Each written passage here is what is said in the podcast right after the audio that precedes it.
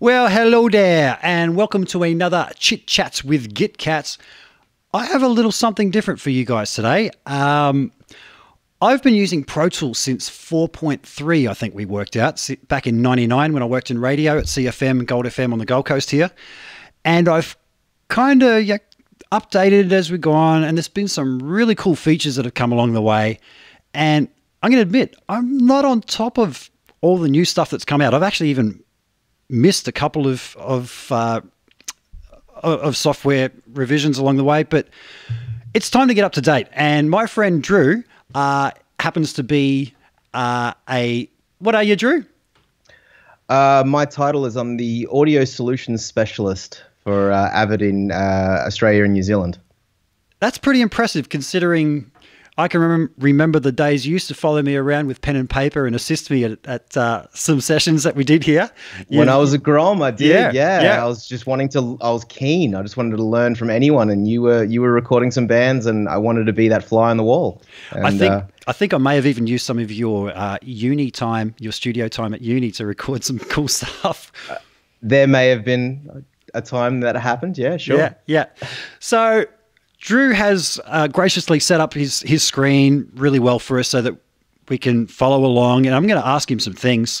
Drew, I'm going to throw over to you to full screen, and I believe we're going to start off with some of the newer things.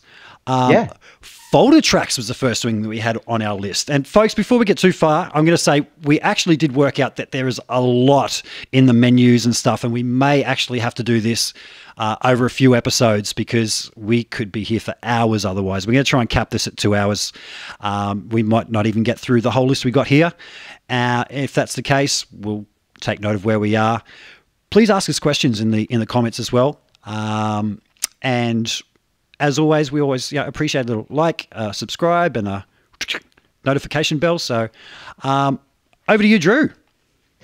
Yeah. All right. Well, I'll just flick over to my Pro Tools window. Hopefully you can see that. So I've got a small Pro Tools session here with just some drums and some bass. But yeah, we at the start of this year, we brought out a new version of Pro Tools 2020. And one of the features was folder tracks. So there's two kinds of folder tracks, and I can kind of go into how you use folder tracks for, say, organization or for routing audio. Please do. Okay. So you can see I've got all of my drums here, and Rick, you would probably get all of your drums and then maybe send them to a drum bus. And then I do. Yep. Yeah. Cool. All right. So let's look at doing something like that. So I can get select all of my drums. I'm just holding the shift key. Let's bring my keyboard up so you can see what I'm doing on my keyboard as well. That might be helpful. Cool, mate. Yeah, so I've just selected all of them, and let's send them to a new – we would traditionally send them to, say, a new track, and that would be an aux track. But what we can do now is we're going to go up to track and go new, and instead of an aux track, we now have the option for a routing folder or a basic folder. So let me just show you what a basic folder is. And this is great for organization. So if I just go to basic folder, I've got now this new folder here. I'm just going to drag it to the top. And let's just call that drums. Cool. All right. Now I can get all of the drums in my Pro Tools session and drag them into there. And I can collapse that. And now all of my drums are inside of that one track there. And you can see how that's just tidied up my Pro Tools session already. Nice. Yeah. And then there is a really cool shortcut, Shift F, and I can open and close that folder track really quickly. F for folder. So easy. Yeah, Shift F. It's a fast way to remember that. So that's what we call a basic folder track. So with a basic folder track, I can obviously solo the drums. Hopefully you can hear some drums coming up. And you can also just solo and mute that. That's all you can kind of do with a basic folder track. So I'm just going to now change that to what we call a routing folder track, which is a little bit different. So I'm just going to delete that, keep all the existing tracks. What's going on here? Delete. It's the danger of live, mate. That's fine. It's a beautiful thing. People love the danger, though. Yeah, oh, living on the edge. Got my drums there, and I'm now going to go to track, new, and let's go a new routing folder. Here's a really cool feature that's been added to Pro Tools. You can actually label it here. Okay, so now I've got, it kind of looks a little bit different. You can see now I've got inserts and sends on that routing folder. So if I select all of those guys and drag that into that, I've now got, did I drag it in or I dragged it above? Whoops. Let me just try that again. Select all of those guys and drag them into the routing folder. And obviously, same as the basic folder track, I can open and close that. Cool. But that's now called drums. So what I'm going to do is open all of that and send all of the outputs. Here's a really great shortcut to remember. Option Shift, which is all selected tracks we are going to send to the drum bus. So they're all going to be sent to this routing folder. Nice, nice. Yeah. So that is kind of like an aux track, right? Yep. But I can then collapse and open it like a folder track. And I can add a plugin there if I wanted to, or send it somewhere else. So that's what a routing folder track is. So if you're using aux tracks at the moment for, like, say, your drum bus or parallel compression or whatever, maybe start using routing folder tracks instead of the aux tracks, and then you get that organization level as well. And what's great about this too is because obviously you can see everything here. I could, in theory, select part of that, Control C, Control V, and paste all of the members of those drums in that one track there, and I can see everything that I'm doing. Nice. So, that kind of saves a folder track. That saves me having to make a group and then edit everything as a group, right? You can just do it as on the folder track. Is that what you're saying there? Yeah, absolutely. Because they're all in there. I can do all the editing to all of the members of those tracks there in that one folder track. Very cool. Very cool. It was actually a big request from Pro Tools users, so it's I'm so stoked that we've got it in there, and I've changed all of my mixing templates to have folder tracks now, which is great. Nice. I'm going to have to dive into that one, mate. That seems a very nice little workflow, mate. As we were just diving around Pro Tools earlier, you were using something called Type Ahead Search.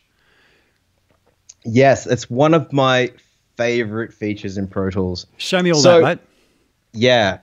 Okay, so I have a lot of plugins. Like, if you have a look at my plugin list, you know, something like UAD. Like, there's a lot of UAD plugins out there. There's a lot of, you know. So it's very hard for me to kind of, like, find a plugin that I'm looking for. So opposed to kind of scrolling through all of that, if I want to put on my kick drum, say, Avid Pro Compressor, I can just click there and type the word Pro Compressor and hit enter, and it adds the plugin for me. Cool. So that's a very fast way of doing that. Now, if you're, say, wanting to do the same thing with inputs and outputs, you can do that as well. So all of these at the moment are being sent to my drum bus, but I can click there and just type main 1 and 2, enter, and now that's been routed to my main 1 and 2. So I know, like, you have a mixing template, Rick, most likely? Sometimes and sometimes no. It depends on the project. But having to quickly, like, scroll through menus of where's that bus that I'm dealing with. Yeah. So that's one thing. Sometimes when I create a new subgroup or a new auxiliary, depending on the session I've loaded, it could get lost in, you know, menu A, menu B. But so Type Ahead Search will find it just like that. Boom. Yeah, so what a time saver. At the moment, yeah, so that kick drum's going to main 1 and 2 at the moment. So if I just go in there and I want it to go to the drum bus, just type drum bus. There we go. Done. How fast was that? Awesome, dude. Awesome. I'm learning. I'm glad we're doing this. Yeah. Oh, I'm happy to show you as much as I know. Mate, you also mentioned the way I was creating a new playlist that I didn't have to go into the menu every time and hit create new playlist, etc. What was the way you were doing that, man?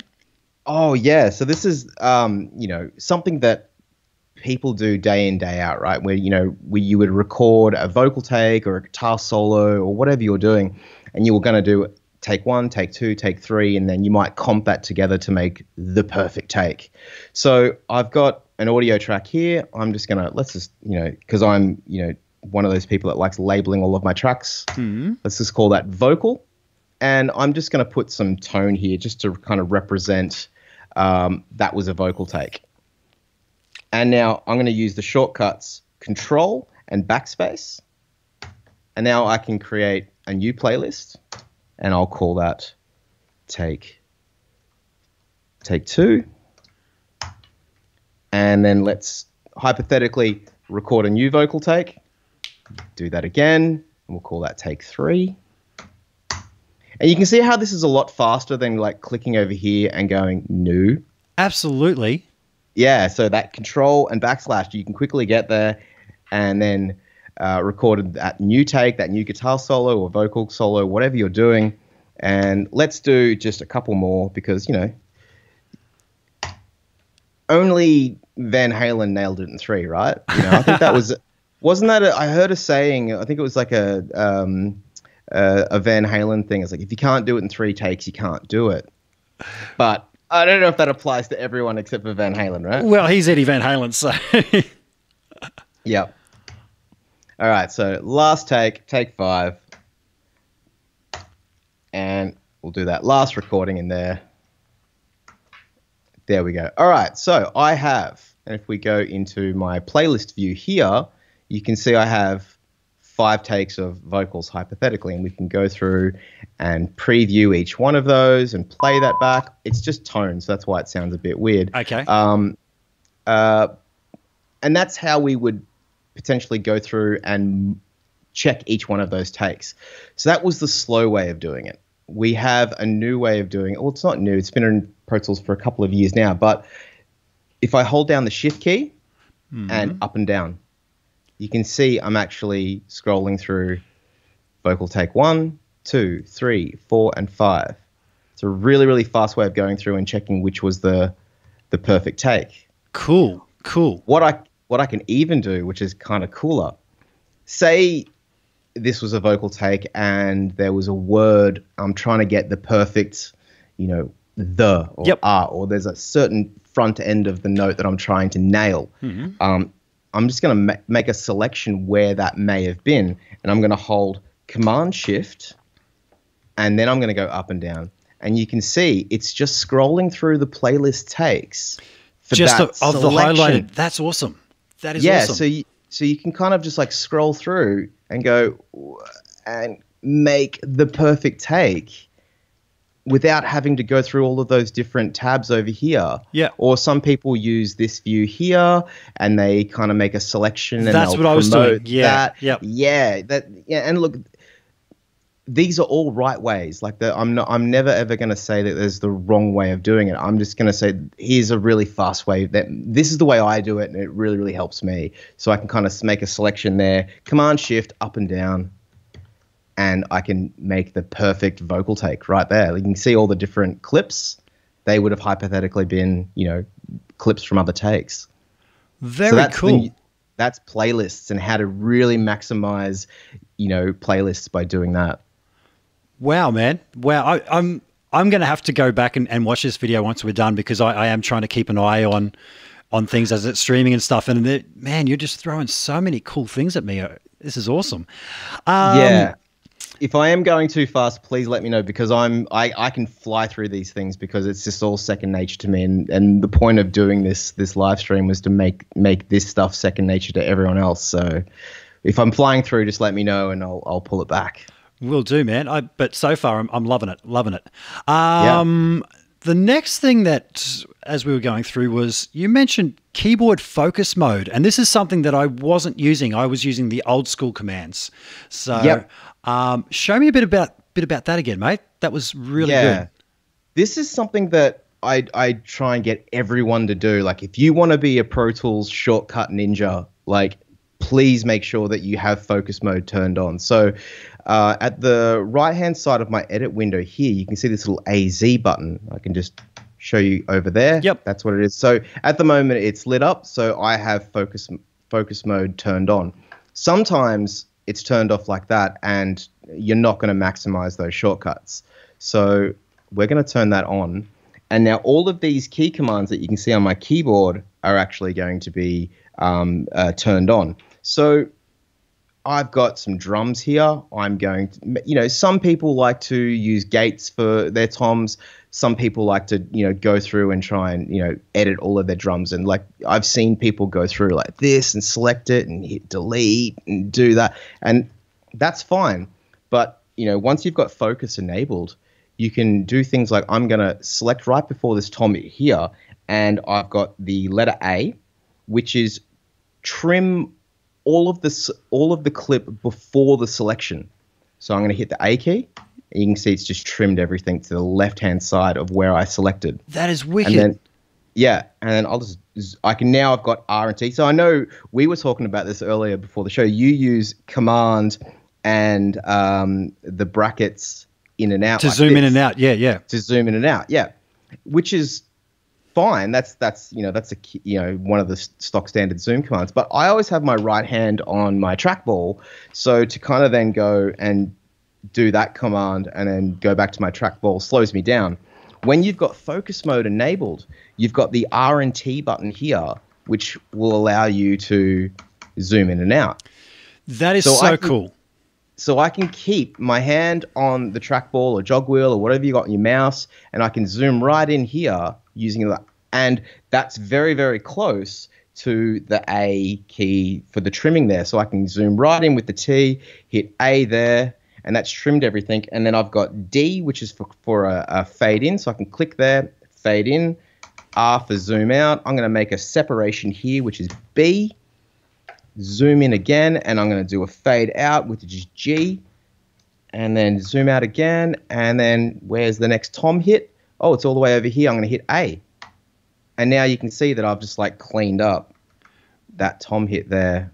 Wow. With a couple of shortcuts that are all using my left hand. I am not using any keyboard modifiers. It's just the A, you know, zoom in and out, which is R and T. S, which is trim everything to the right-hand side of the cursor. Uh-huh. So if that, and then I can use G to do that fade out. Everything on the right-hand side of the cursor up to the next region or for the rest of the track? Just the region. So say, for example, I make a separation here. And then I zoom into round about there. Yeah. That's it. So you can see where the snare hits there. So yep. I want to cut this off right where that snare hit is. And I'm going to hit S. And let's just zoom out so we can see from where I made that separation. There's the separation there. And yep. I hit S. There's where the cursor is. It cuts everything from the end of the start of that, the end of that clip all the way to the cursor. Wow. So you've saved me a couple of hits there, because generally I would go Command E to put a slice there and edit, and then Command E. Yeah, then and then use my my hand tool to select. I use the multi tool, but I have it as the hand to select, and then hit delete. So that's just a couple of hits that you're knocking out of the equation, and collectively those little things all add up, don't they? Well, yeah. When you're doing this day in, day out, and you're time's money, for the client, you want to be able to do as much as possible. To be able to quickly just edit some toms like that, you can get on to start doing the creative stuff, opposed to all of this kind of like, oh, I've just got to like tidy this all up so I don't get all that spill. So yeah, all these shortcuts will save so much time if you know them. Wow. So that's keyboard focus mode by enabling the A and the Z in that top right-hand corner. Right there. Make sure it's always on. And then all of these keys down here is like, so if I actually turn that off, and I make a selection here, and I hit A, see, nothing happens. Yep. And I get this a lot. People call me, and they're like, oh, my focus key shortcuts aren't working. And I'm like, oh, just go up here and turn that on. And then you can see that that's going to work now. Wow. What have I been working on? I've been using, like, the old key commands or something. Is it Classic or something like that? Is that what it's called? Or I don't know didn't have if they that. Would Yeah, it's been around for a while. Mm-hmm. I don't know when we first started adding the keyboard command, the focus things. Yep. I'd have to look at our lovely document that we were looking at earlier today that had all of those fantastic updates that have happened in Pro Tools over the years. Yeah, and there's been a lot. It has. Yeah. Should we bring it up just to show people? Yeah, man, you can show people if. Okay, here it is. Here, so PT history. So. This is a doc that one of my colleagues in the US put together, and it's every single feature that has come out in Pro Tools from Pro Tools 3.4 all the way to today. And there's a lot of things that have happened in Pro Tools, like, you know, all of the, you know, from, let's go all the way back to version, what do you say, 4.3, where Pro Tools 24 mix, that's what we had at the old at the 24 station. Mix that yep. that was where it was at, yeah. And then 5.1 always resonates with me because that's when 5.1 channels actually was added to Pro Tools. Nice. Yeah. Folks, anybody watching this, if you've got any particular thing that you want Drew to touch on, drop it in the comments and in the chat window, and I'll try and keep an eye on it, and hopefully we can touch on it. But like I said, it's 2 a.m. here in Australia, 2:22 actually, in the morning, and we've been going over things for quite a while now, trying to stay awake, knowing that we're going to have a lot of people in the US and Europe watching in. So feel free to ask us anything. Although there is a couple of Aussies there. Hey Dan. I think Scotty Watman's watching as well. Mates, yeah, Dan Sugars from Brisbane. What's up, bro? Yeah. Dan helped me put together a PC many years ago when I went to the dark side for a couple of years, mate. But, yeah, I'm going to jump onto Alt or Option key. I'm always confused when I want to I'm going to just show us your face, mate. I'm going to go to a split screen. Hello. Yeah, two good looking guys there, eh? I know, we're all right. I'm always sort of fumbling around, and I get a little confused if I've got a whole bunch of drum tracks, for instance, and this is the thing you showed us of the folder track kind of gets rid of this, but there might be situations where I've got a whole bunch of tracks and I've selected them and I want to assign them all to the same thing, or just apply any process to all those tracks that are selected. I'm forever holding down a different modifier key, trying to remember.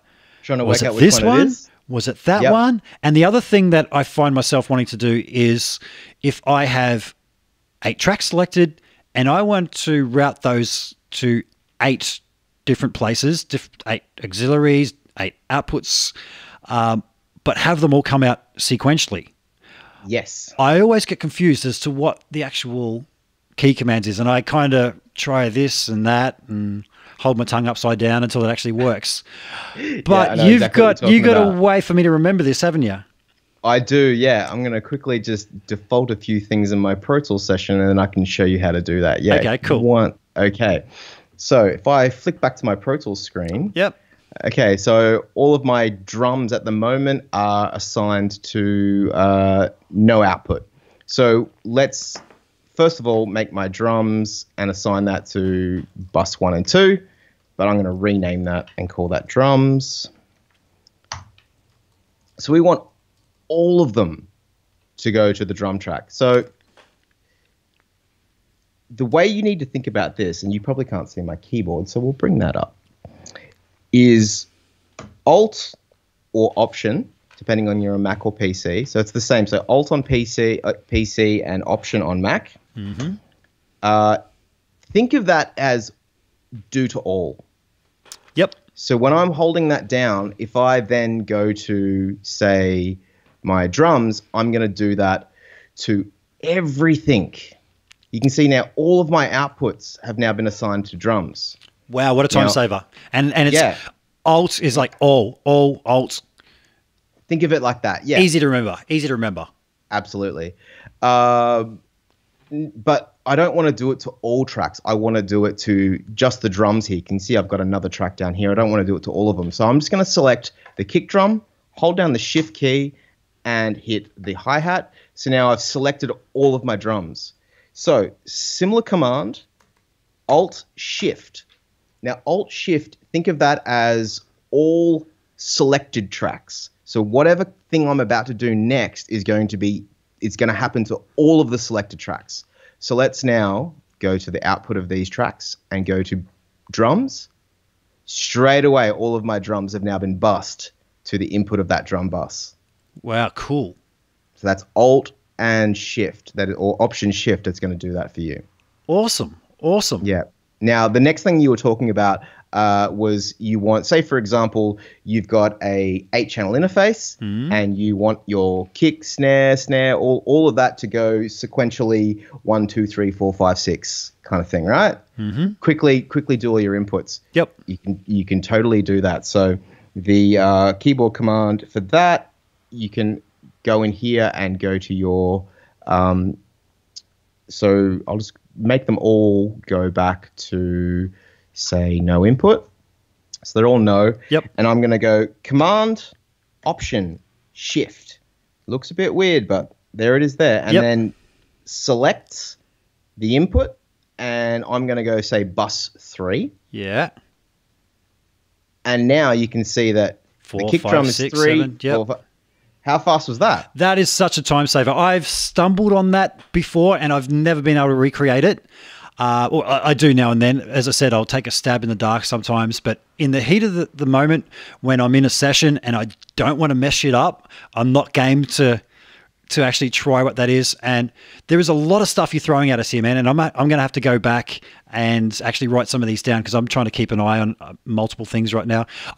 Scotty Watman, you said you didn't catch where that the keyboard focus mode. Yeah, that was up in the top right. Just show him, Drew. Right here. So it's in the top right-hand corner, that little AZ button, just make sure that's turned on to enable all of those keys. Blink it and you'll miss. But, yeah, that's caught me out before because I'm using the old school commands. And as you said, sometimes if that's turned off, my usual commands won't work. But I'm going to be getting the new ones under my belt. Well, they're not so new. They've been around for a long time. It's just that I haven't been hip to them. And my former assistant is now teaching me. This is great. This is awesome. The Padawan is now the Jedi? Is that what you're saying? Yeah, totally. Yes. Young Skywalker. Is there any more tricks in that one, mate, or should I move on? Let's move on. Like, yeah, okay. What other questions do you have for me? Mate, track presets is a new thing. And I love track presets. Yeah. I love them. I haven't ventured down that road yet, so rather than me trying to work it out, and it's probably self-explanatory, but the way you do things seems to be, well, you know exactly how it works. So to save me fumbling around learning it, show me what how to do. Let's create a track preset. Yeah, is that what I do? All right. Do it. So there's a couple of ways I show people how to do track presets. One is like really standard. Is here we've got this vocal track, and I'm going to say create. There's maybe certain plugins that you always use on vocals. Maybe it's you're doing voiceovers, or it's your vocal, so what plugins work for your vocal tone. So let's say go with like for me, my go-to plugin is FabFilter. So I'm going to put on that, and maybe let's just do this is just a kind of make up some kind of EQ curve. So let's just do a high pass filter on there, and I may want like some other compression on there. So let's go with I'll go with the Pro Compressor again, because I think that's a really cool kind of compressor because it's got a wet dry built into it. Love it. So that's being able to have a parallel chain on your compression without having to set up a whole new chain. 100%. Like it's 2020. Like every plugin should have this. I think so too. Yeah. It's so cool. So yeah, I'll put Pro Compressor on there. I'm just going to jump in there. In case people aren't wondering, are wondering why you would use a parallel compressor. For me, I find that it turns up the quiet parts without affecting the dynamics of the transient. I'm not topping off the transient. I'm just turning up the lower levels. That's what parallel compression is really good for. And having that blend knob on there does that. So sorry to cut in there, Drew. You were saying? I hope I haven't turned you off track. That's a great thing. Like I think these videos are great for helping people make better mixes, and parallel compression really will help make your mixer sound better if you start kind of blending things in. So parallel everything. We were talking about parallel. That, huh? Parallel everything. Yeah, Francois Tita, who did a lot of Gautier stuff, he was like, I parallel everything, and I'm like, kudos. Okay, so I've got a couple of plugins on there. Let's even let's up the ante on this. Let's go and add a send. So I'm going to go, instead of going make a bus here and then create an aux track or whatever, we spoke that you do this, and I'm happy that you do this. You just go new track. Yep. And we're going to do a stereo aux, and let's call that Vox Verb, enter. And then let's add a reverb there. My favorite reverb is Revibe. Chuck that on there. And look, this is the great thing when you go new track opposed to going bus and creating new aux. It's labeled that Vox Verb and it's labeled the send. So we've got all that organization going on by doing it that way. So let's now turn that up. So I've got a vocal audio track and I've got a reverb that is an aux track. I'm going to select both of those and I can now go save track preset just by right-clicking that. I can go save track preset. Mm-hmm. Now I can put it in a folder. Let's put it in the Drew folder, and we'll call that. Let's just call that Rick's vocal. Rick's. I'll give it up vocal. In a second. Well, you know, Auto-Tune might be able to help you, mate. Melodyne for me, mate. Melodyne. Melodyne. Yeah, I haven't owned Auto-Tune for a very long time. I did, and yeah, it's just not the sound for me. Yeah, fair. But enough. I know it's for some people, but just not for me. Yeah, absolutely. So we're going to call the track preset Rick's vocal. And I'll get into this in a second. I'm going to show you what we can do when we add audio and MIDI clips, because this actually helps me from a creative standpoint when I'm trying to, start a song. Yep. So I can include audio or MIDI clips in the track preset. And at the moment I'm not going to. And then I've got these meta tags to help search for said track preset. Cool, because I was going to say you've got tags there, so yeah, that's very cool. So yeah, so when we go searching for track presets, we could just search FabFilter or search Reverb, and it'll bring up track presets that have that in there. Yep. Okay, that is very cool, man. Very cool. So let's go. Now we've created that track preset. So I'm just going to delete these two tracks here because we don't need them, right? Yeah. Because we've got track presets now. Nice. Delete. One. Sure. All right. You guys all getting this? This is amazing. I'm learning a lot from Drew. This is great. All right. Yeah. If I'm going too quickly, people tell me to slow down. But this is going to be up on the internet later tonight, so or tomorrow morning or wherever you are, so you can watch it again, right? Yeah, I'm gonna go back with pen and paper and write all this stuff down, because I'm actually settled in now. At the start, I had to make sure everything was. So a few of those early things went past me, but I'm watching intently on the full screen now. Yep. So we've created the track preset. So again, there's like three ways to do everything. So let me just show you one way. Yep. So I can go create new. And before we would create a new audio track, but now we can actually create a track preset. And I've got Rick Vocal, create. Cool. How fast was that? So that's like a certain kind of like sound that you have, like your kind of signature source plugins. You can save them all as a track preset. Oh, dude, like if you're recording somebody and you're starting a new song and you got it right the first time, well, yeah, trying to just pull up that channel again. I was going in and importing that channel and all that type of crap, but that's totally... right. Import session data. Yeah, that exactly. Was the thing that we used to do. Yeah. So now you could just save it as a track preset and then just do it that way. Cool. You getting this, guys out there? Is Drew going too fast, or are you guys happy to go back and with pen and paper and write all these down as he goes? Silence. That's right. They can't talk to us. There's probably people in the comments. It. Yeah.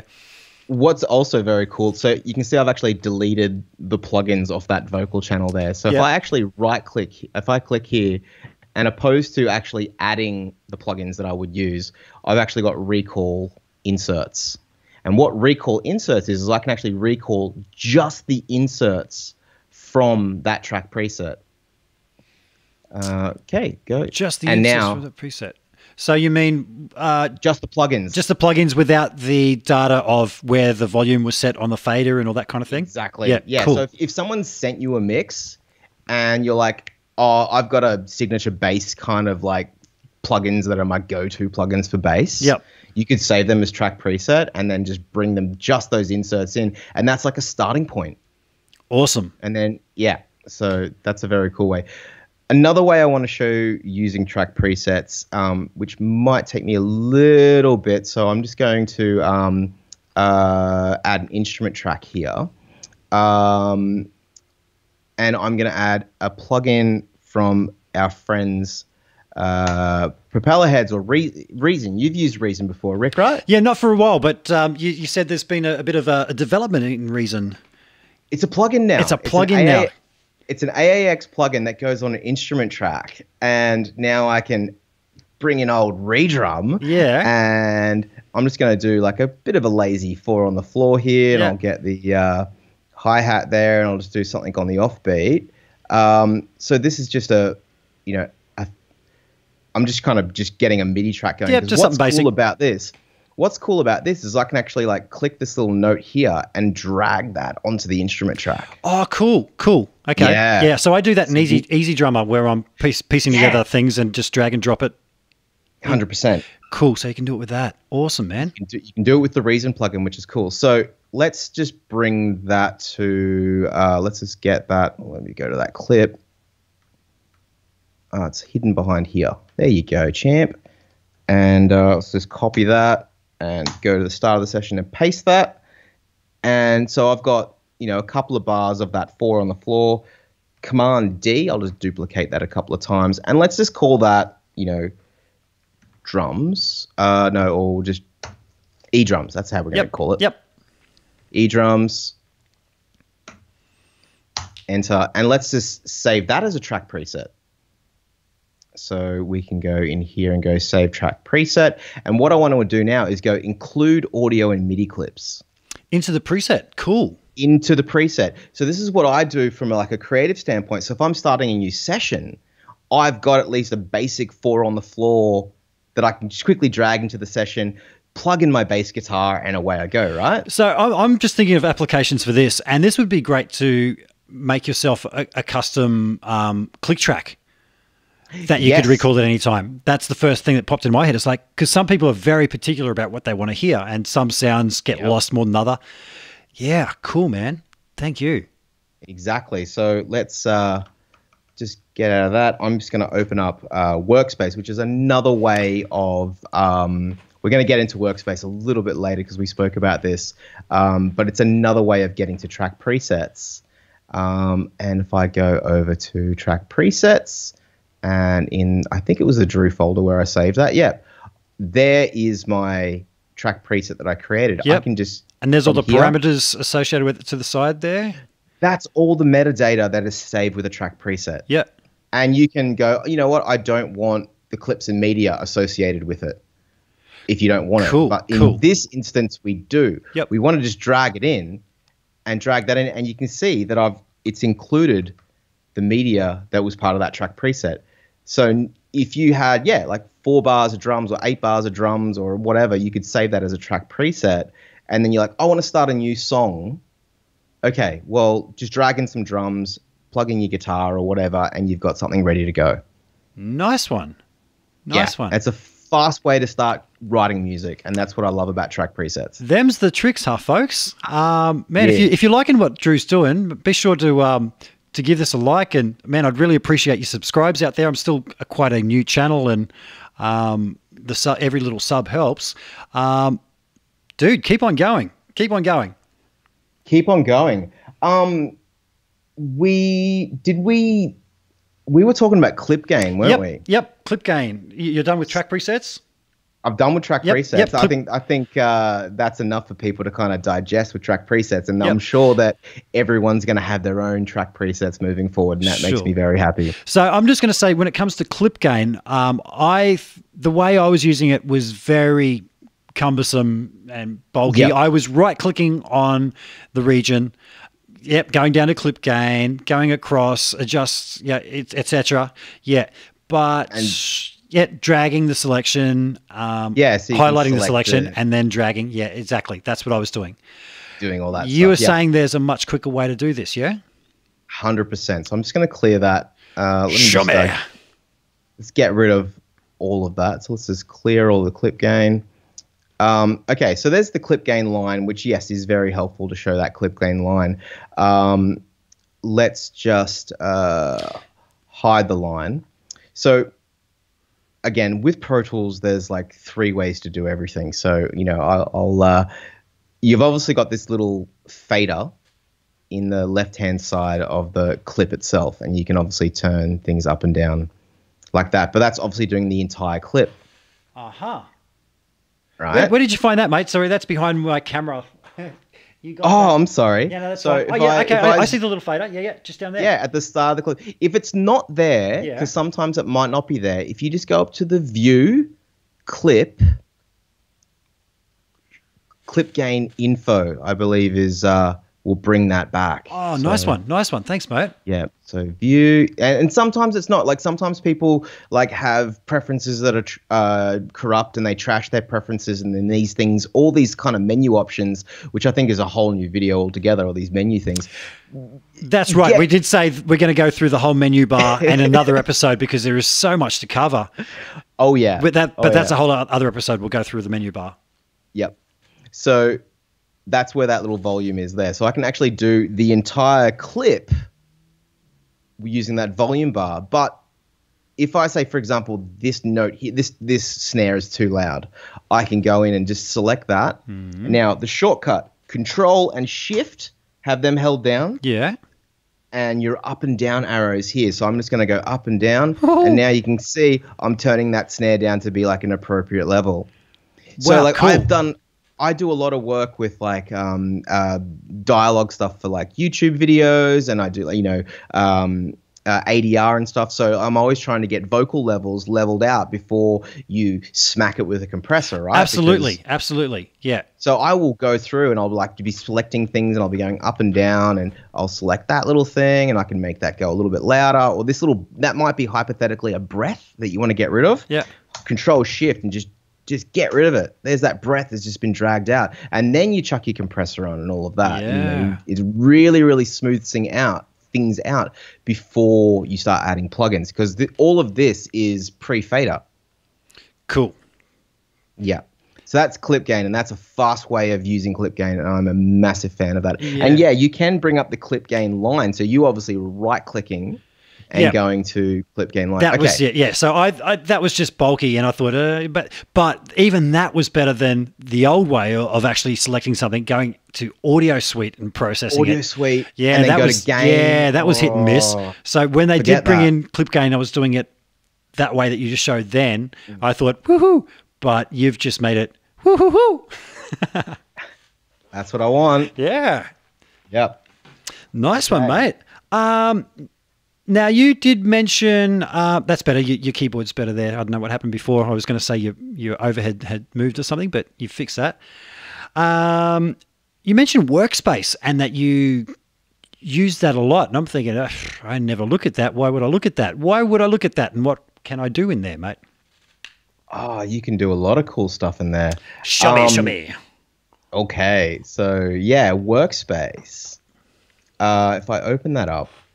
This is it's I guess it's hard to explain, but I can see all of my, obviously, my track presets. I can see all of my audio files that are in my Pro Tools session. Sound libraries, if I've got loop libraries or anything like that, I've got them there. All of my hard drives are in volume, so if I want to get to my sample libraries or anything like that, I can quickly access all of that here, opposed to going to file and import. I want to import some kind of shaker or whatever. Cool. I can do that. I can do all of that within Workspace, but I'm going to show you how it makes it even better. So it's kind of like Finder on the Mac, but built into Pro Tools specifically for everything related to Pro Tools. Is that a way of looking at it? Yeah, let's do that. Yeah, absolutely. So let's go to my sound libraries. So these are all like loops that I've got on my hard drive. I've got, again, that metadata, so I can kind of search for things that are R&B and their drums. Right. So now that's now showing me all of the drum loops that are on my hard drive. I can preview them. So what I want people to do is have right-click here and have loop preview turned on. So when I actually click here and spacebar, yeah, I'm now previewing that clip, and I can actually go and hit the down arrow and start previewing all of those cool loops that I've got. Is that stretching it to fit the tempo of the song? That's a big ask. No, not yet, but yes, I know what you want me to do. Oh, okay. Yeah. Oh. Yeah. So how do you make it do that? Well, okay, so you can see. I'm glad you asked. Yeah, I'm glad you asked. This drum loop here is at, you can see it's 140. So I'm assuming that's at 140 BPM. Yeah. And your session is hidden behind there, so I can't. Oh, no, there it is, 120. Yep. 120. Yep. So I want to hear that at 120, right? I don't want to hear that at 140. So you see this little button up here? Yeah. Do that little thing there. If I click that, that uses the Elastic Time algorithm to now compress or expand these loops to match whatever my Pro Tools session is. Wow, so cool. So let's play this without.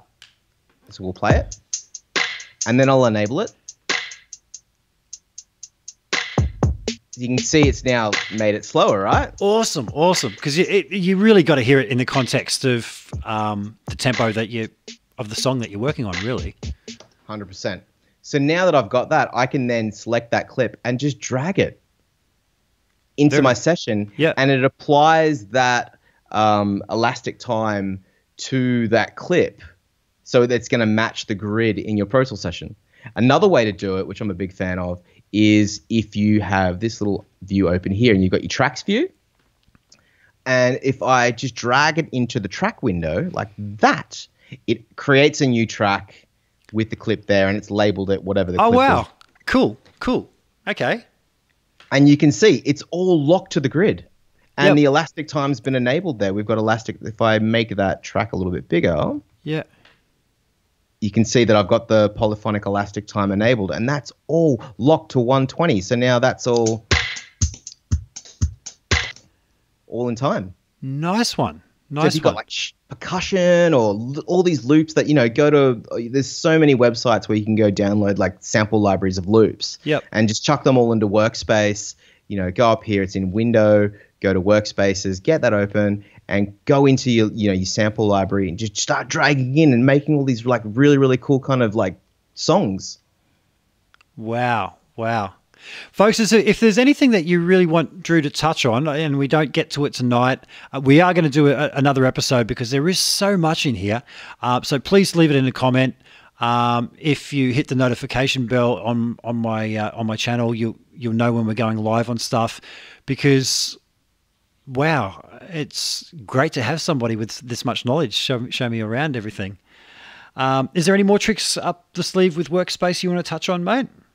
No, let's look at some other stuff. Like obviously I said all my track presets were in there, and if you want to quickly look at audio files that are in your Pro Tools session, you can find all of that in Workspace. So if you're not using it at the moment, get on board, because it's definitely a really easy way of kind of like finding files on your computer. Cool, cool. I'm just cutting to me, and people are going to see that I'm actually sitting in my pajamas right now. Let's talk about hanging at home. You are like 1,000 k's away from me or more. I'm in Melbourne. You're in Melbourne. I'm on the Gold Coast. So the magic of the internet. I would like to see. There he is. There's the two of us. Yay. The IO setup, mate. That kind of baffles me sometimes. Yeah, and sometimes I will open sessions and it's all set to the previous studio or previous interface that I had before.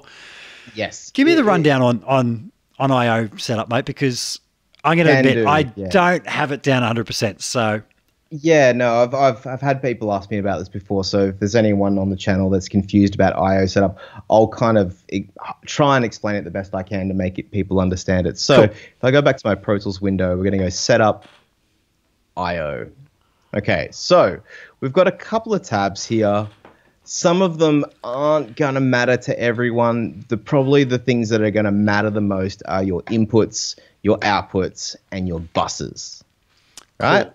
So if I go to create new buses to send things around, I've got just way too much stuff there. It's just like, oh, let's clean that up. This is the place to do it. Yep, absolutely. So if I bring back my keyboard there, and you can just, you know, Command-A. select all of them. And if you just want to go, oh, I'm just going to start from scratch, just delete them all. Yeah. Get rid of them. Yeah, sometimes that's best, isn't it? It's not going to break anything if you do that. All of your IOs in Pro Tools will be shattered, but you know, we learned some shortcuts tonight. Yep. That'll help you quickly get them all back. Right? Cool. So you could just hit default and get all the defaults back, and you know, you'll be hunky dory. What I want to kind of explain to people that kind of confuse, like you said, you've gone from studio to studio, and you know, things aren't matching. The reason that may be is that your inputs and your outputs tab really are determined by the interface that you're using. Mm-hmm. So if you're using a HD Native Omni that has 8 IO, or you're using a UA Apollo that might be, you know, a couple of IO. I've got a Focusrite 2i2, it's only 2 channels, and at the moment I'm using loopback audio to send audio over, you know, it's to the Skype there, so it's obviously 6 channels. That's input and output is determined by the interface that you're using. The buses, on the other hand, are actually determined by the Pro Tools session. Mm-hmm. So these things aren't necessarily connected, even though outputs 1, 2 are going to 1, 2 of my interface. They're not actually, they're 2 separate things. That's actually a bus that's being mapped to an output. Aha. Uh-huh. And the little picture of a monitor beside that, is that to just say that's my monitor out? Yeah, that's, yeah. So on the outputs page, you can create a monitor path, which is 1, 2. And that's actually quite slick, because if you have your interface, which might be, you know, your Focusrite box, or your, you know, HD Native box, or your Apollo, whatever you've got, if you map that to 1, 2 in your output settings, if you open a new Pro Tools session, it will make sure that your master 1, 2 goes to a monitor path first. Cool. Cool. So don't have that set on no input. Set that to be whatever your speakers are. Yeah. Right. Yep. And make sure with audition path. I was going to say when you're auditioning stuff, I guess. Yeah. Well, workspace. Workspace is the audition path. Yep. So if I had that set to nothing, and I was previewing stuff in workspace and not hearing anything. Yep. Well, I'd have to go back in here and set that to 1, 2. Cool. So that's coming out my main speaker output. Now. Would it be a wise idea just to come up with a preset? And I did this years before. So if I do receive a session from another studio, I just load a preset that's got all my IOs set for me. Is that the way to go about it? You can do, yeah. So you can obviously, you know, create a bus path that works for you. Like you've got all your busing in there. That's for your room specifically, mm-hmm. and then export those settings.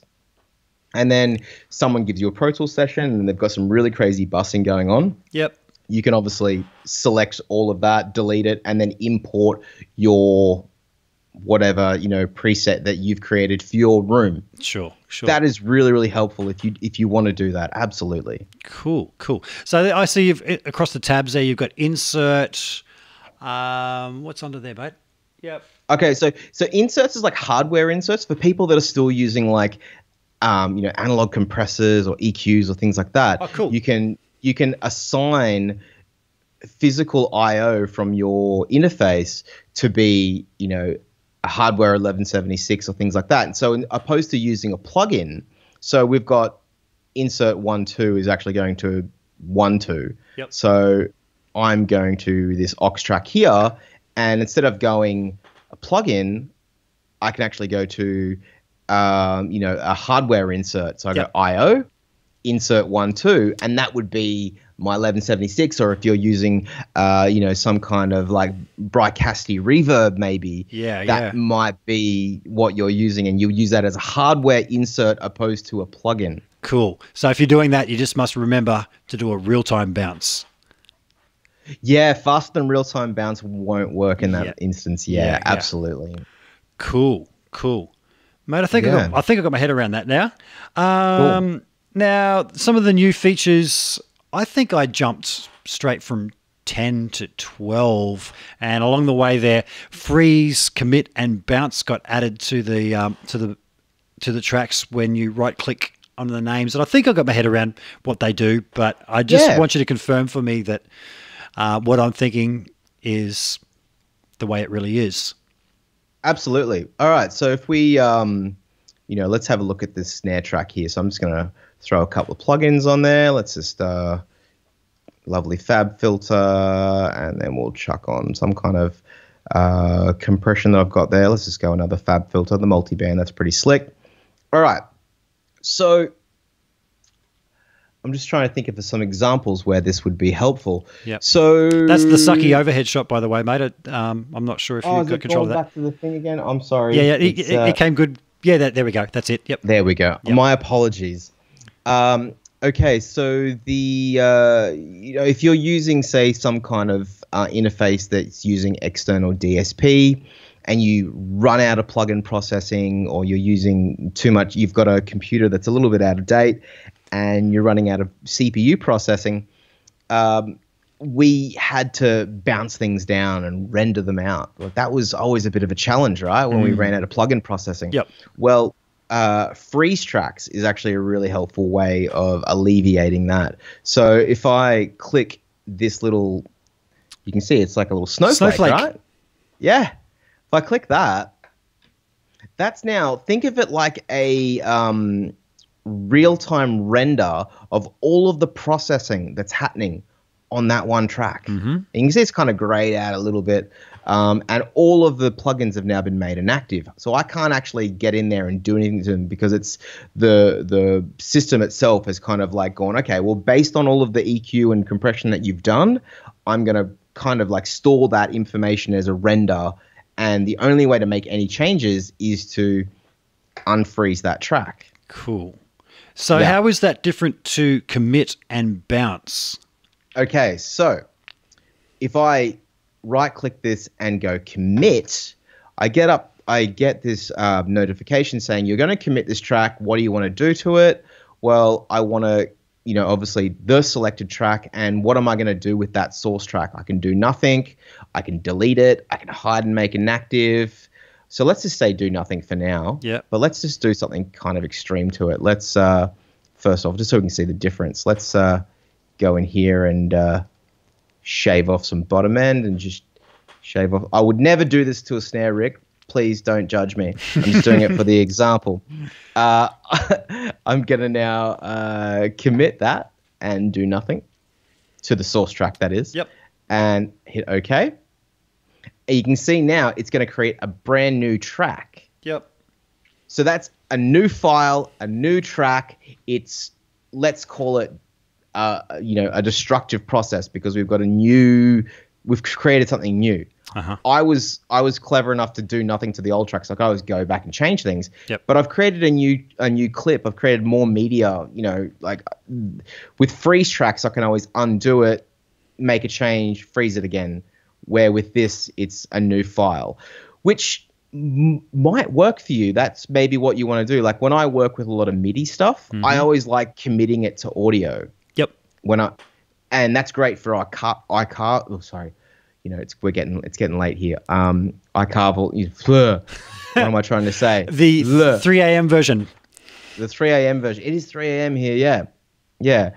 You know, if you want to like have a backup of things, then yeah, you can always have it as audio opposed to a plugin that you might not have a license for in the future. I've always, well, since I've been using the commit feature, when it says what to do with the original track, like hide and make inactive, so that if I do want to go back to the other one, and you can do that. Yeah. Yeah. So that's not taking up any more processing by being inactive, but it's just in that little tracks window. Yeah, exactly. There's no processing being used. So if you like, do run out of plugin processing, you can commit it, hide and make inactive, and then that snare track now has no plugins on it, but it's got that snare tone that you were going for, right? Sure, so that's a really cool way of doing that. How about bounce? How is bounce different to commit? Well, bounce is going to bounce that clip out and create a file, you know, like as you would do bounce a disc, but you're just bouncing that one track. Outside of the session, exporting it. Yeah, exactly. You can export it out. Yeah. So you've done all some processing, and then I just want to bounce out that track. Cool. Yeah. Now, between freeze and commit, I think one of them actually asks you whether you want to commit the plugins as well, doesn't it? Or keep them running in real time, is that right? Well, freeze is cool for that. Yeah. Let me go back down to that Reason plugin that I had going on, and then let's add a couple of plugins to it. I'm going to add that. I'm going to add the Pro Compressor as well. Again, these are just my go-tos. Like they sound great. So virtual instruments, we know they take up lots of RAM, lots of processing. They use lots of samples. So once you've kind of got, if you did mention you use Easy Drummer a lot, right? Yep. So once you've kind of got that sound inside of Easy Drummer, you can actually right-click the plugin and go freeze up to this insert, or you can commit up to this insert as well. Cool. So if I hit freeze up to this insert, it freezes just that plugin, but then the plugins below it are still active for me to make adjustments to, right? That's awesome. So I've just saved all of those resources from that virtual instrument that I'm using. And they're the things that really kind of make your system kind of spit a bit, because they're taking up so much of your CPU resource. Awesome. Love it, Drew. Love it. You guys out there learning stuff? If you walked away from this learning one thing, I think it may help improve your workflow somewhat. Batch rename was something that came across. Can we talk about that? Yeah, this actually came from a lot of Pro Tools users in the video game world, actually. So just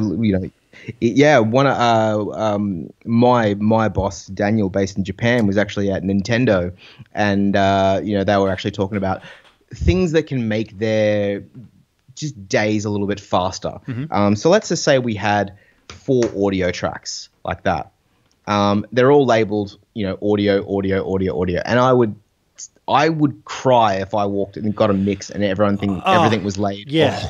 Oh, audio 111. This is sort of a bit more of an advanced thing, but if there's anybody out there that's sort of new to Pro Tools, I'm going to swear, for fuck's sake, name your track before you do anything. You do not want to go looking for things and have it named Audio 3, Audio 4. That is the biggest waste of time you could possibly have in a session. Name your track as soon as you make it. Yeah, I couldn't hammer that home enough. Just label things. Label your tracks. Label your busing. Yep, totally. You saw before, we can right-click here and hit rename. That is just going to make your life so much better. And if you have to give this to someone else, it's going to make their life better. Oh, yeah.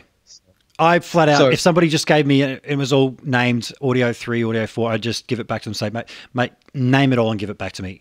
Yeah, 100%. Yep. So here's a really fast way of changing all of these from vocal 3, 4, 5, 6 to say, Audio 3, 5, 6. Let's make them vocal 3, 4, 5, 6. I'm just going to right-click all of those tracks and go batch rename. And we're going to find the word audio. And now this is case sensitive as well. So you make sure you need to type it the same way that it's written in the track. Yep. And let's change that to vocal. And if I hit enter, look at all the tracks on the left-hand side. Boom. Look at that. That's batch renaming all of your tracks. Cool. Can you open that window? That's amazing. Total time saver. Can you open that window again? There was a few other little parameters in there. I just wanted to have a quick look at. Yeah, so you can trim the end of them as well. So if there's certain characters that you want to remove, you can do that, or you can add certain things to the prefix. So I can add 1 to that, or I can awesome. All of those things, or numbering. So for example, I can if these were all just called vocal whatever, I can then add a number to the side of them and all of that as well. So cool. It's a very, very fast way of just tidying up your Pro Tools session. Yeah. Nice. I wasn't sure when you brought that up and I saw trim, whether that was referring to the actual audio file or the name, but that's all specific to the name, huh? The character. Yeah. So look, just as an example, I can go there and go trim the beginning 1 character and then go, okay.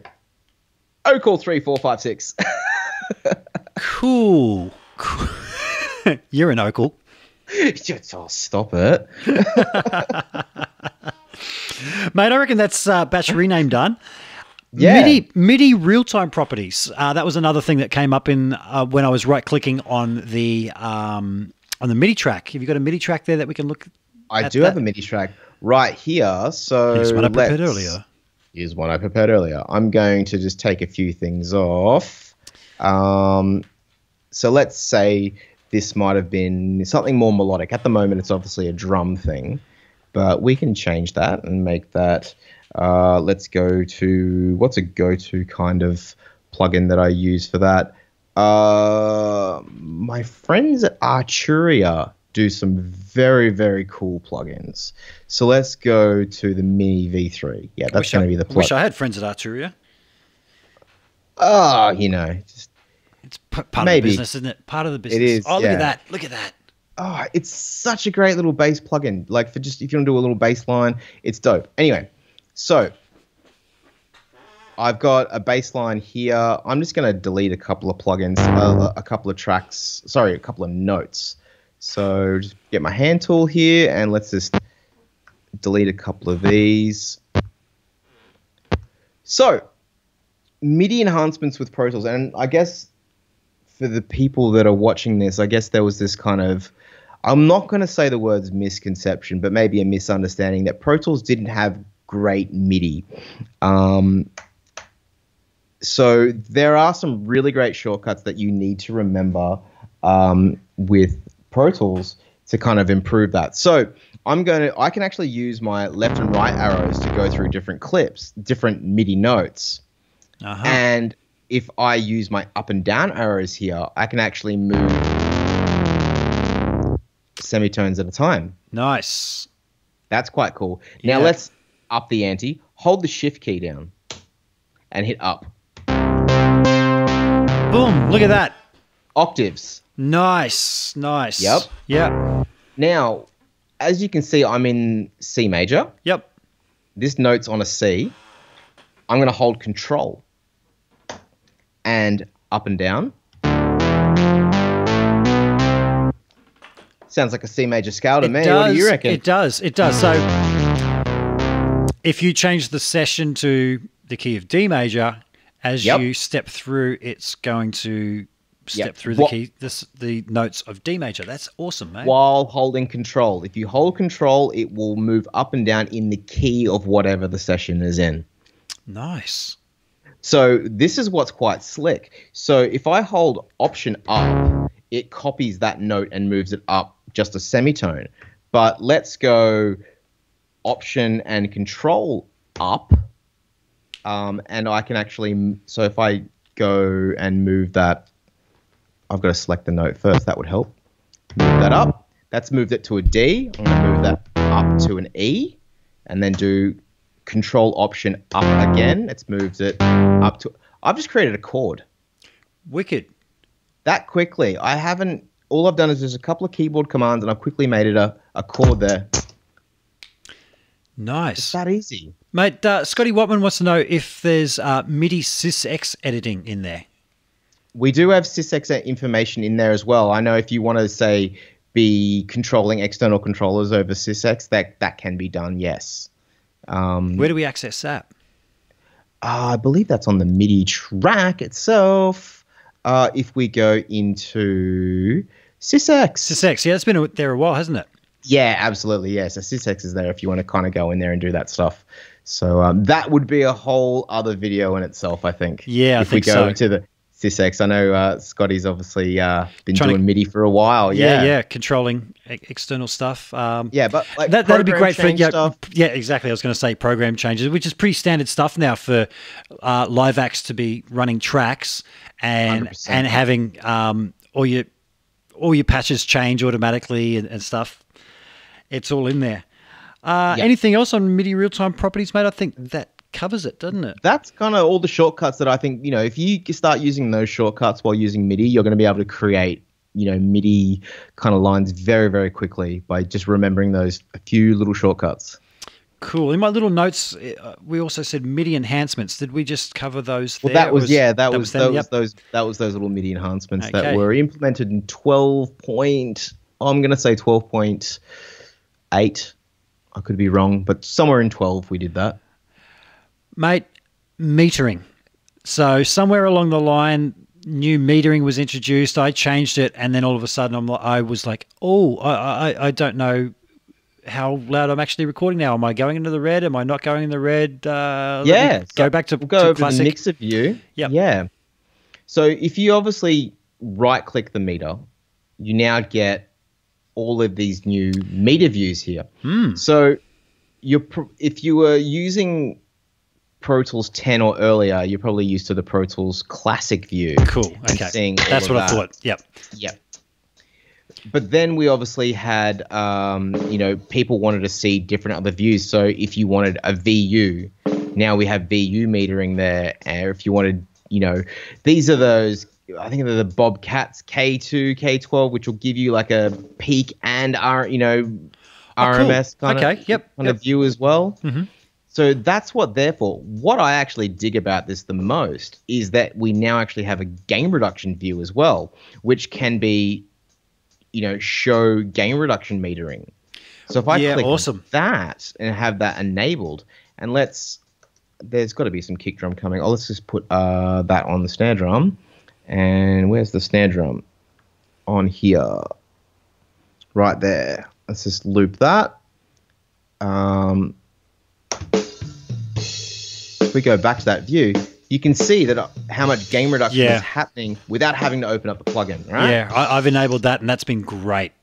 Oh, just to see how much I'm taking off along the way without having to open the plugin. Yeah, so fantastic. Right-click that, and you know, like RMS or VU, or you know, depending on like, you know, some facilities obviously we've got, you know, PPM, BBC, and things like that. There's certain requirements that people need. That's why we implemented all of these different views. Cool. So venue peak and venue RMS are the same metering type as the Avid venue consoles, live sound consoles. So if you wanted to have, if you're looking at a live sound console and you've got a laptop to the left of it and you wanted to see the metering to look the same, you would flick it to that. Mm-hmm. Whatever your jam is on this, I am going to be honest. I still use Pro Tools Classic because I'm so used to it. Yeah. Me too. Yeah, but if you want to use something else, then yeah, go nuts. The K stuff is actually quite cool because you obviously can see peak and RMS at the same time. I think I fiddled around with that because I was asking around with some other guitar YouTubers just about how hard I should be hitting YouTube and stuff. And there's an English chap, Harry and a Guitar. Check out his channel. He was very useful with giving me the rundown on just how loud to be hitting different platforms and stuff. And that's where I started fiddling around in there. And then I just went, oh, what's the one I used to use? And I assumed it was Pro Tools Classic, so it's good to hear. That's where I was. Mate, layered editing was something new that came up. Oh, yeah. This was just a small change in Pro Tools, but for me actually made a big difference. Mm-hmm. So it was around 12.3 or 12.4. So, mate, I'm just going to pull you up right there. Like, just the way you changed between the two windows then. I'm a command equals kind of guy, but that's the old one without the key focus turned on, right? Well, yeah, do they both work? They both work. But this here, command, and I think that's till. We call that symbol the till. Oh, we call it squiggle. Actually, yeah, call it squiggle. That's actually a Mac thing. Cool. So that's just, if you've got like, you know, multiple Word documents open, you can go command and till and flick between Word documents, or multiple Safari windows, you do that. So that's just a Mac thing. Again, because Dude, I used to work for Apple as a creative, and I did not know that. I should have known that. I'm sorry. Yeah, you're making me look stupid. That's cool, though. Very cool. But the reason is I'm trying to keep everything on my left hand because my right hand is on my mouse or my trackball, so I don't want to have to do this. Aha. Uh-huh. So that's why I do that. I noticed you kept one hand on your ball. Absolutely. So we were talking about layered editing, which is this little box here. Yep, that's new to me. What the hell is that all about, mate? Well, let's turn it off first. Yep. And I'll show you how this is annoying. So I'm just going to select some audio and I'll paste it down here. Now, with that off, when we used to like drag things over, let me just zoom in a little bit and make that clip a little bit bigger. When you kind of got a clip and like dragged it over another clip, and then you're like, oh, that I dragged it too far, I'll drag it back. See how it's made that cut? That's kind of annoying. It is. So let's do it over audio. And while I do it over audio, there's a new feature as well that was around the same time as layered editing that we implemented as well, which is clip transparency. And I love this because when I'm dragging this clip over, I can see the clips underneath. Well, we could if your keyboard wasn't in the way. Oh, sorry. Yeah, let's do it on another track, mate. Yeah, thank you. Yeah, up there. Yeah. Ah, there we go. Cool. So now you can align your audio visually to for the peaks to and you've cool. You can do kind of line it up like that. Yeah. But what's happening is every time you get that separation. Yeah. Yeah. That's and then you'd go, oh, that was too far. I need to drag this back. That was annoying. So now with layered editing, when I turn that on, if I drag over that and go, oh, I've dragged too far, I need to drag back a little bit, like it still retains the clip underneath. Nice. So it's these little things that used to frustrate me that we've just kind of improved. And yeah, that was actually one of those things that we added with the layered editing. And that's that little box there. So if that's ever turned off, leave it on. Very cool. Very cool. Folks, is there anything else out there that you want Drew to touch on? Because I don't want this to go too long. I'd rather do this in shorter sessions and have you back on very soon.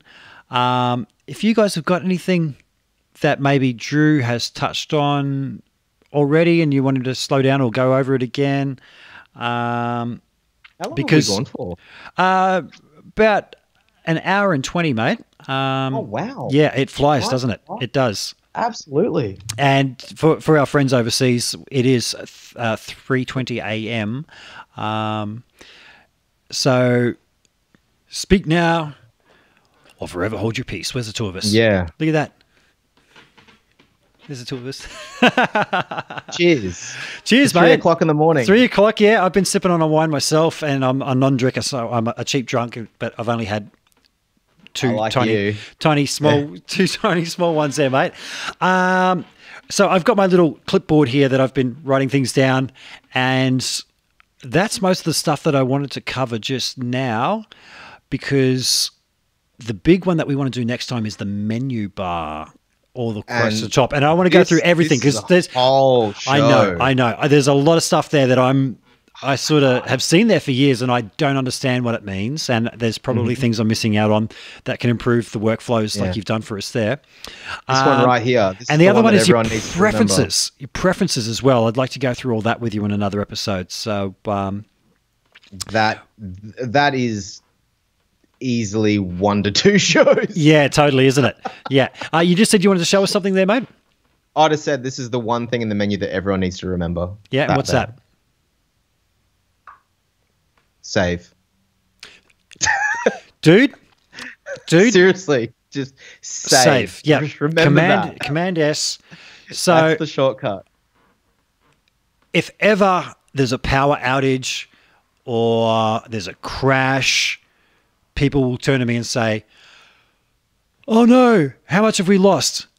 Every time I make an edit, it is just natural for me to go Command S. And I always say to them, we haven't lost more than 30 seconds because it has just been natural. I worked in broadcast and there is no way you're going to let things get past you and lose your hard work. So you're absolutely right. Yeah, absolutely right. Scotty's saying he'd love to be able to edit sysx info in Pro Tools. Are you not able to edit sysx info in there, Drew? Can you be a bit more specific with that, Scott? That was the one. Yeah, maybe we'll reach out to Scott after the show. Yeah, and find out exactly what it is he's trying to do. Yeah, we'll do that. We'll reach out to Scotty and we'll get that sorted for him. Yeah. Lisa is saying, thank you for our time. I'd like to thank everybody out there. Mate, let's go back to it, the split screen of us. Thank you, everyone, for tuning in. Thank you. Yeah, thank you, Drew. I know I'm pointing there, but actually you're on the screen over there. Man, I need to go back through this because, as I said, when we first started, I was trying to keep an eye on everything, make sure everything was going down. And I'm going to go back through all this with pen and paper because there's some invaluable stuff in there. And I'm going to brainstorm some more things. People, if you want to leave comments in the section down below that we can go through and find things that you might want to do next time, please do. All the like, subscribe, and... like and subscribe. Notification, all that kind of thing. Yeah. I feel like a knob asking to do that, but if you don't, nobody does. Maybe they do. Maybe you just got to give them something just to subscribe about. But yeah. I'm predominantly a guitar channel, but I do mix and record it, everything myself. Been doing it for a while. Lots of guitarists do. Like, there's how many guitarists like do their own tracks and then send them over to their session musos, right? It's just the done way. I think every musician needs to be. Have a good, fast, efficient workflow. 100%. Yeah, yeah. So I'm going to hit the little button that gives Drew a little bit of a round of applause. Yeah. And I want to say thank you to everyone that's been watching, and we shall see you guys on the flip side. Thank you. Bye.